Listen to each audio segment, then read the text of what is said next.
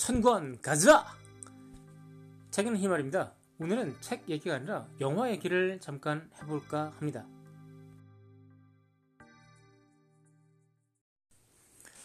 책 읽는 희말입니다. 오늘은 영화 이야기를 하려고 레아님을 모셨는데요. 레아님 안녕하세요. 네, 안녕하세요. 예, 오늘은 영화 얘기를 한번 해볼까 하는데요. 지금 군함도가 추석 특집으로 방영 중이네요. 시작하자마자 이경영이 나오는데요. 이경영에 대해서 한번 해주시죠. 우리나라의 영화를 구분 짓는 그런 아이콘이죠. 이경영이 나오는 영화와 나오지 않는 영화. 아, 그렇군요. 그렇다면 이경영이 나오면 어떤 역할을 주로 맡게 되나요? 보통 나와서 초반에 이렇게 좀 높은 뭐 보스 역할로 나왔다가 네. 조만간 사진으로만 등장하는 검은 띠를 두르고 그런 역할을 보통 많이 맡았던 것 같아요. 아, 예. 지금 말씀하시는 거 들으니까 정확하게 그 신세계에서 네. 이경영이 바로 그런 역할을 맡았네요. 네, 그렇네요. 군함도는 그런 의미에서는 좀 다르네요. 군함도에서는 이경영이 끝까지 등장하고 뭐 상당히 주된 영화 어떻게 보면 굉장히 악역의 가장 중심에 서 있는 인물 중에 하나죠. 예, 그 거의 뭐 끝까지 나오면서 주요 악역을 하는 그런 역할이었던 것 같아요. 예, 그러면 뭐 이경영 말고 뭐 다른 배우에 대해서 또 말씀하실 게 있나요? 혹시 다른 배우는 어떤 배우가 있을까요? 말 재밌는. 영화를 구분짓는 배우요? 아, 영화를 구분짓는 배우. 아, 네, 뭐 영화를 구분짓는 배우라면 원조는 원래 명계남 아, 이었죠. 예. 네. 예, 명계남 씨는 뭐 요즘은 좀 영화 출연이 뜸하신 것 같고요. 네, 이름을 바꾸셨더라고요. 근데 이름이 좀 특이했었던 것 같은데 잊어버렸어요. 아, 예, 무슨 우자였는데? 예. 예. 저는 그냥 명계남이라는 이름이 괜찮다고 생각하는데 왜 바꾸셨는지 참. 아, 그러네요, 진짜. 아, 동방우라고 바꿨습니다. 예, 예. 정말 동방우... 어이가 없는 동방불패도 아니고. 동방우라고 하면 무슨 중국 사람 사람이에요. 그렇네요. 그럼 요즘에 영화를 구분짓는 배우는 또 누가 있을까요? 요즘에는 또 김희성 씨가 많이 뜨고 있다고 하더라고요. 아, 김희성 씨 저는 상당히 네. 개인적으로 좋아하는 배우인데 뭐 사실 여러 영화에서 아주 선굵은 연기를 보여줬죠. 선굵고 주요 악역. 예, 저는 이제 제일 기억에 남는 건 아무래도 이제 이번에 영화 컴백을 하시고 나서 처음 등장한 게 그 관상에서. 네. 예, 관상에서 그 누구죠? 한 명의 아 그렇죠 한 명의 역할로 나왔죠. 예. 먼저 막 출연하고 그랬었죠. 예. 누군지 얼굴은 안 보이고. 예, 거의 끝날 때 바로 그 반정 그러니까 그 반정이지만 예, 역사에는 반정이라고 기록이 안 돼 있고 정난이라고 기록이 돼 있죠. 오히려 계유정난 그 밤에 드디어 가면을 벗고 그 모습을 드러내는 아주 인상적인 악역이었죠. 예. 그리고 부산행에서도 나쁜 역할로 인상적인 연기를 했었고요. 아, 부산행에서는 명존세라는 말을 굉장히 그 유행시켰죠. 다들 명존세. 예, 명존세 하고 싶다. 이런 말이 나와서 아주 유행을 했던 것 같습니다. 주로 악역만 하는 것 같아요. 좋은 역할은 안 하고. 그러니까 이전에 이경영 같은 경우는 뭐 좋은 역이든 나쁜 역이든 뭐 이것저것 다 출연한 거와 비하면 주로 악역을 하는 것 같아요. 요즘에는 그 미스터 션샤인이라는 드라마에서 아, 이완용 역할로. 그렇죠. 이완용 역할을 하고 네, 있죠. 그래서 또. 저는 뭐 나름대로 그 드라마는 보지는 않았습니다만 뭐 김의성은 재밌을 것 같다는 생각이 들긴 합니다. 예, 그런 기사를 보면서 저도 보진 않았는데 한번 봐보고 싶다는 생각이 들기도 하더라고요.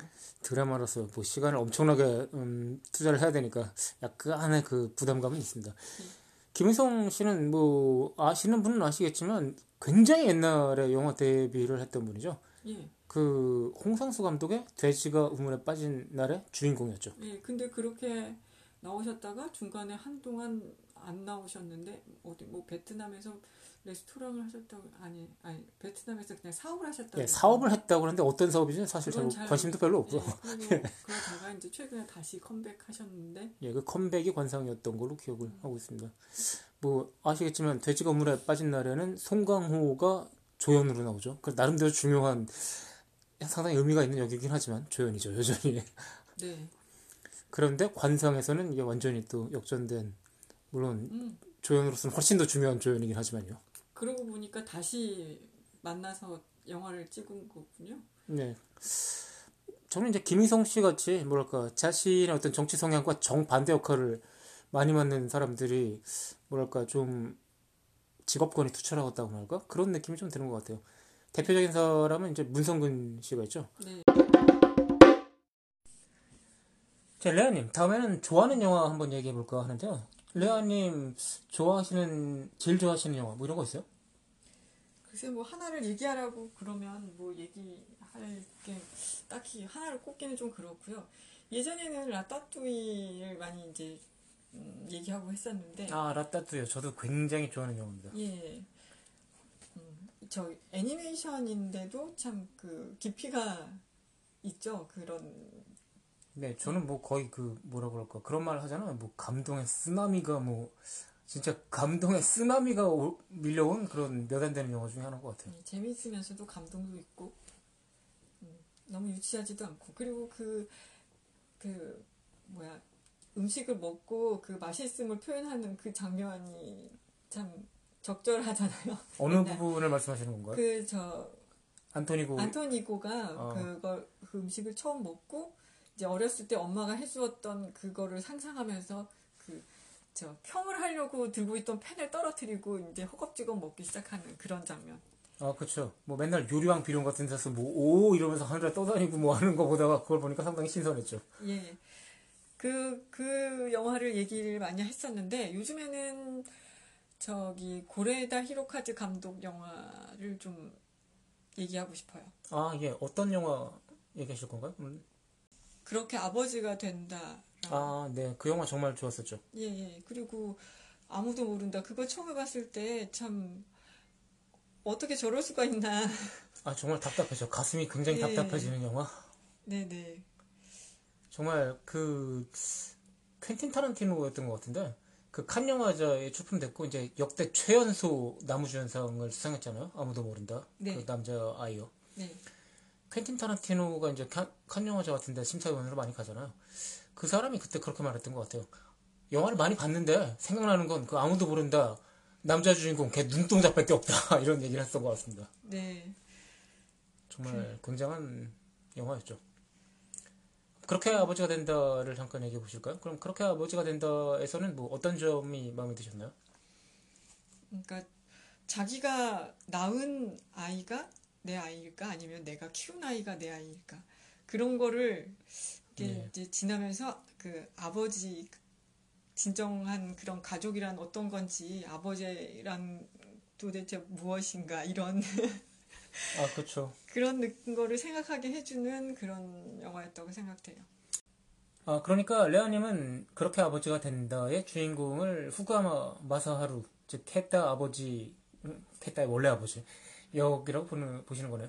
예, 그러니까 이 사람이 이제 처음에는 자기 그 피를 이어받은 아이가 자기 아이라고 생각했다가 점점 류세요. 예. 네, 류세가 그랬다가 나중에 이제 케타와의 그런 옛날 그 사진 찍었던 거 이런 걸 보면서 막 울죠. 네.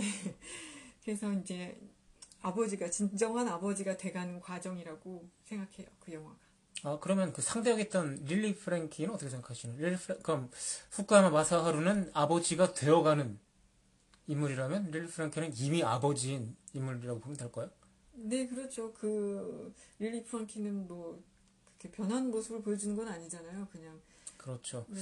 제가 봤을 때 이 영화에서 저한테 가장 기억에 많이 남았던 장면은 그 둘이서 무슨 놀이동산도 있고 뭐 이렇게 카페 그 밥 사 먹을 수 있는 데서 같이 있는 공간에서 애들이 막 놀고 있는데 그 같이 놀아줘라고 이제 릴리 프랑키가 하니까 네. 이 후쿠야마 마사하루가 이제 뭐 그런 게 아니라 뭐 나는 그런 건 잘 못한다라고 하면서 그래도 뭐 나만이 할 수 있는 그런 역할이 있다라는 식으로 얘기를 했더니 약간 이제 허세를 푼 거죠.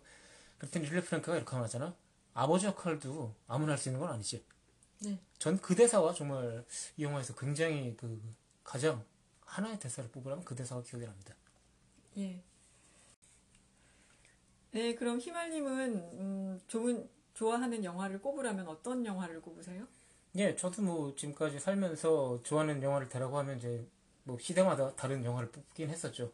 한때는 이제 제가 라따뚜이를 꼽았었고요. 요즘에는 그 맨 프롬 어스라는 영화가 있는데요. 그 영화를 보통 제일 좋아하는 영화라고 뽑습니다. 네, 맨 프롬 어스는 어떤 영화인가요? 예, 맨 프로머스는 이제 어떤 미국의 뭐 한 중서부쯤에 그냥 약간 좀 소도시, 중소도시 대학교에서 한 교수가 네. 갑자기 이제 다른 학교로 그냥 조용히 전근을 가려고 하는데 이제 친구 교수들이 갑자기 모여가지고 기습적으로 이제 서프라이즈로 이별 파티를 해주려고 하는데 아 이제 이 사람이 참 친구들의 어떤 그런 우정 같은 거 보고 아 나 이 사람들한테 진짜 사실을 털어놓고 싶다라고 하면서 사실은 자기가 14,000년 동안 살아온 원시인이다 라는 이야기를 하면서 거기서 이제 이야기가 풀어져 나가는 그런 영화입니다. 예, 그럼 가장 인상 깊었던 장면은 어떤 장면인가요? 뭐 이 영화를 보면은 이 영화의 클라이맥스는 뭐 거의 이 영화를 보신 분은 다 똑같이 그 부분이라고 생각을 할 거고요. 예, 약간 스포일러인데 사실 이 영화를 안 보신 분은 이 부분 그냥 건너뛰시고 영화를 보시는 걸 저는 강력하게 추천합니다. 이 사람이 이제 이런저런 얘기를 하다가 그러면 당신 혹시 역사책에 나온 사람 아니냐 라는 식으로 이제 얘기를 하죠. 네. 그랬더니 이제 특히 종교적인 역사에 혹시 한 인물이 아니었냐라고 했더니 이제 주변 사람들이 혹시 모세 아니냐, 아, 모세는 뭐 어쩌고 뭐 이런 식으로 이제 답변을 하다가 이제 그냥 솔직히 말해봐라 라고 했더니 이 사람이 이렇게 말을 합니다. 내가 이제 BC 5세기쯤에 인도로 가가지고 부처한테 이제 여러 가지를 배웠었는데 네. 다시 서양으로 돌아왔더니 로마 시대가 돼 있었고 정말 그 로마라는 제국은 거대한 어떤 사륙기계였다. 자이언트 킬링 머신이라고 하면서 그게 굉장히 마음에 안 들어서 자기는 그 부처의 가르침을 여기서 한번 설파해보면 어떨까 했다가 잡혀가지고 십자가형을 당했다는 얘기가 나옵니다. 예, 그렇게 얘기를 들으면 저라도 일수분의 그런 말을 하겠군요. 여기 보면 이제 여러 교수들이 나오는데 그중에 이디스라고 이제 그 종교학자인 굉장히 이제 그 오소독스한 그런 좀 심하게 말하면 꼴통이죠. 아주 그 고집불통인 그 종교학자 여자 교수가 나오는데 그 교수가 그냥 막 길길이 날뛰죠. 뭐 그런 거를 보면서 뭐랄까 뭐 이 장면이 이제 그 스트라이킹한 이유는 말하자면 지금 예수라는 존재가 어떤 인류사에서 가진 그 무결감이라는 건 정말 이루 말할 수가 없잖아요. 그러니까 인류사 전체를 갖다가 반전시키는 거니까 어떻게 보면 그런 지금 사람들이 정말 좋아하는 반전의 묘미를 아주 극대화시켜 서 보여주는 장면이 아닌가 하고 생각하고 있습니다. 예, 저는 이 영화에서 그 주인공 얼굴이 한쪽 구석에 크게 클로즈업 되고 그 뒤편으로 이 다른 교수들이 이렇게 서로 논쟁을 하는 장면이 보이는 그런 그 구도가 참 재밌다고 그렇죠. 생각됐어요. 예, 그 구도가 정말 훌륭하죠. 지금 말씀하신 대로 이 주인공은 한쪽 구석으로 서 있고 하지만 그 주인공이 굉장히 클로즈업 돼서 화면 오른쪽을 차지하고 있고요. 네. 하지만 주인공은 가만히 아무 말도 안 하고 표정이 약간 변화뿐입니다. 그리고 그 뒤쪽으로 펼쳐지는 작게 나온 여러 교수들은 서로 막 이러쿵 저러쿵 논쟁을 하고 있죠. 예. 참 이 영화는 개인적으로 굉장히 좋아했던 영화인데 이 영화 속편이 사실 맨 프로머스 홀로신이라는 제목으로 해서 작년인가 그 인터넷 개봉이 됐거든요. 네. 그래서 봤는데 아 정말 망쳤다. 진짜 영화 2는 정말 조심해야겠다 라는 생각을 했고요. 정말 이 맨 프로머스라는 영화는 이 사람이 14,000년을 살았느냐가 중요한 건 아니고요. 결국 진리란 무엇인가, 인간이란 무엇인가 하는 그런 질문에 대한 대답을 하는 영화거든요. 근데 2는 만약 마치 14,000년을 지낸 사람의 미스터리, 그 미스터리를 파헤친다. 꼬마 탐정단. 뭐 이런 얘기거든요. 정말 어이없었습니다. 그리고 인간인지라 이 배우가 늙잖아요. 그게 되게 웃겼죠. 예. 기본 그 베이스에 이 사람이 늙지 않고 계속 그 젊음을 한 30대 정도? 30대 중반, 예. 그 정도를 유지해야 되는데 많이 늙었어요. 그래서 몰입이 좀 깨지더라고요. 상당히 안타깝더라고요. 저 그 배우 상당히 좋아했었는데. 레아님, 다음으로서는 배우 이야기 한번 해볼까요? 좋아하는 배우 있으세요? 있으시겠죠. 당연히. 우리나라 배우로는 송강호 씨를 좋아하고요. 아, 네, 저 송강호. 예. 네네. 그리고 요즘 외국 배우로는 일본 쪽에서는 요즘 최근에 따뜻하게 하신 키키키린이 예, 키키키린 예. 예, 생각나네요. 그리고 또 다른 외국 배우로는 예예. 예. 샤를리즈 테론을 얘기하고 싶어요. 아, 샤를리즈 테론이요.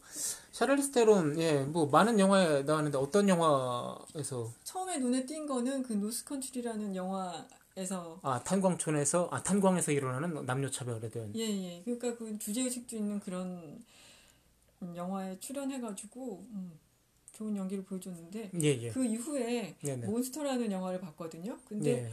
아, 몬스터요? 네, 그 배우라고 생각될 수 없을 만큼 외모를 망가뜨려서 나왔더라고요. 아, 예. 정말 대단했죠. 예. 네.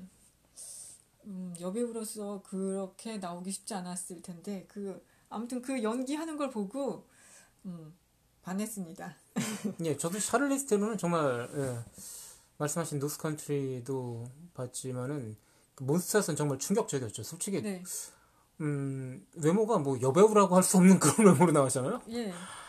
예. 아니, 저는 처음에 저 사람이 샤를리즈 테론이 맞나 분명히 나온다고 했는데 한참을 봤어요. 아, 예. 어.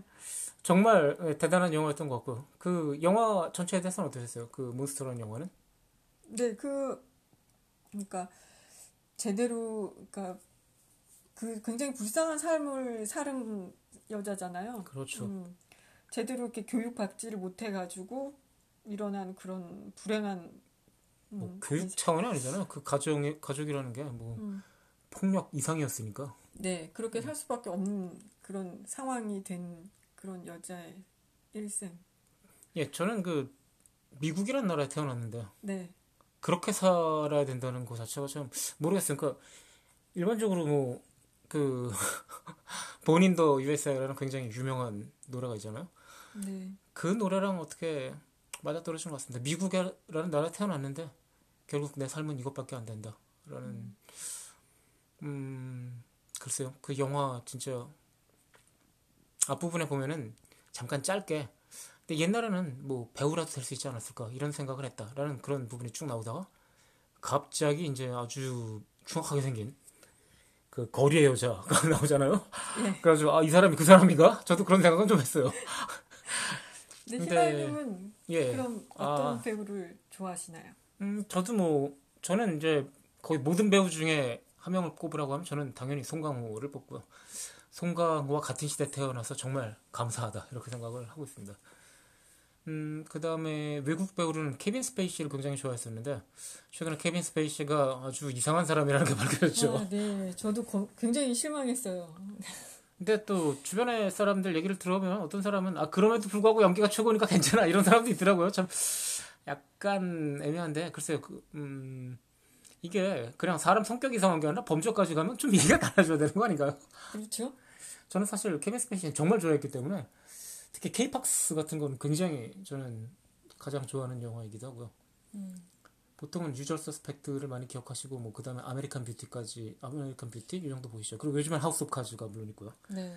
하지만 저로서는 뭐 케이팍스가 정말 최고의 영화였다고 생각을 합니다. 그런데 제가 또 일본 배우들 상당히 좋아하거든요. 그래서 뭐 예를 들어서 와타베 아츠로라고 아시죠? 예. 그 사랑 따윈 필요 없어 여름. 네. 예. 그 아는테이름의 나츠 거기서 나왔던 그 여기 너무 멋있어서 정말 거기서 레지 상으로 나오잖아요. 예, 그 역할을 아주 그 사람이 아니면은 소화해내기 네, 힘들 것 같아요. 절대 소화할 수 없는 그런 네. 역할이라고 생각하고 그래서 이 영화가 뭐 한국판 영화로도 만들어지고 드라마로도 만들어지는 걸 다 봤지만 정말 그 용서할 수 없는 수준으로 원작을 망쳐놨더라고요. 그래서 마타바치로를 되게 좋아하고요. 그 다음에 야마다 타카유키라고 그 백야행의 남자 주인공이거든요. 드라마. 네.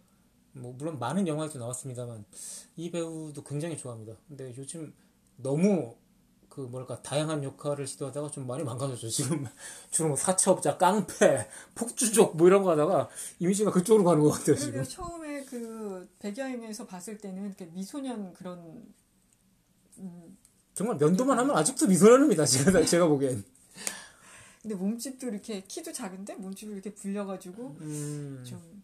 그렇죠. 키가 정말 작죠. 망가지려고 하는 것인지. 뭐 그게 배우가 되기 위한 길이라면 뭐 어쩔 수 없는 것 같고요. 미소년 얘기 나왔는데 저는 후지와라 타츠야 정말 옛날에 아까 후지와라 타츠야를 뭐 지금도 좋아합니다. 근데 이제 배틀로얄에서 정말 미소년으로 나왔다라는 생각이 들어서. 근데 저한테 동의 안 하는 사람 되게 많더라고요. 후지와라 타츠야. 저도 동의는 못해요. 사실 그렇게 미소년으로 보이진 않거든요. 아 그런가요? 네. 사실 제가 약간 충격 먹었던 게 예전에 이제 후지와라 타츠야 대표작 중에 하나가 결국 데스노트 아닙니까? 예. 데스노트에서 라이터 역을 맡았는데 처음 그 캐스팅된 거를 보고 사람들이 아니 그 L 역은 괜찮은데 라이터 역은 웬 감자가 생긴 놈을 갖다 하냐고 그러죠. 아니 미소년 타츠야를 갖다가 감자라니 이거 너무한 거 아니야 이런 생각을 했었는데 참 그때 L 역할의 그 배우가 정말 분장을 너무 잘했죠. 연기도 네, 잘했어요. 굉장히 잘 어울렸어요. 예. 아 근데 그 후지와라 타츠야 그 카이지 역할로도 나오잖아요.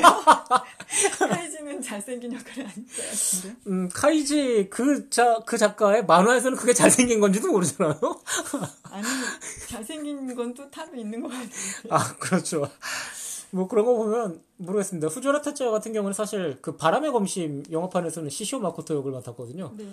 그런 거 보면 확실히 연기 스펙트럼도 넓고 또 거기서는 목소리를 또 후지와라 타츠야 목소리가 좋지는 않아요. 제가 보기에. 근데 시시오 마코토 역은 또 나름대로 그 붕대를 감아서 사실 잘 보이지도 않는데 이렇게 약간 좀 갈라진 허스키한 목소리로 뭐 다 때려잡아버리겠다는 등 하는 게 굉장히 그 마왕적인 포스를 잘 표현한 것 같기도 하더라고요. 잘 어울렸던 것 같아요.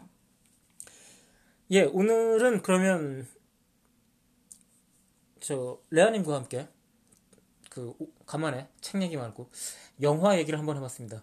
앞으로도 뭐 1년에 100권 리뷰하면 되는 거니까요. 52주 동안 104권, 4시간 정도는 딴 얘기를 할 수 있지 않을까 하는 생각을 하고 있어가지고 다른 주제로도 한번 가끔씩은 이런 얘기를 할 수 있기를 기대합니다. 오늘 영화 얘기 들어주셔서 감사하고요. 저는 책 읽는 희말이었습니다. 네, 저는 레아였습니다. 네, 감사합니다.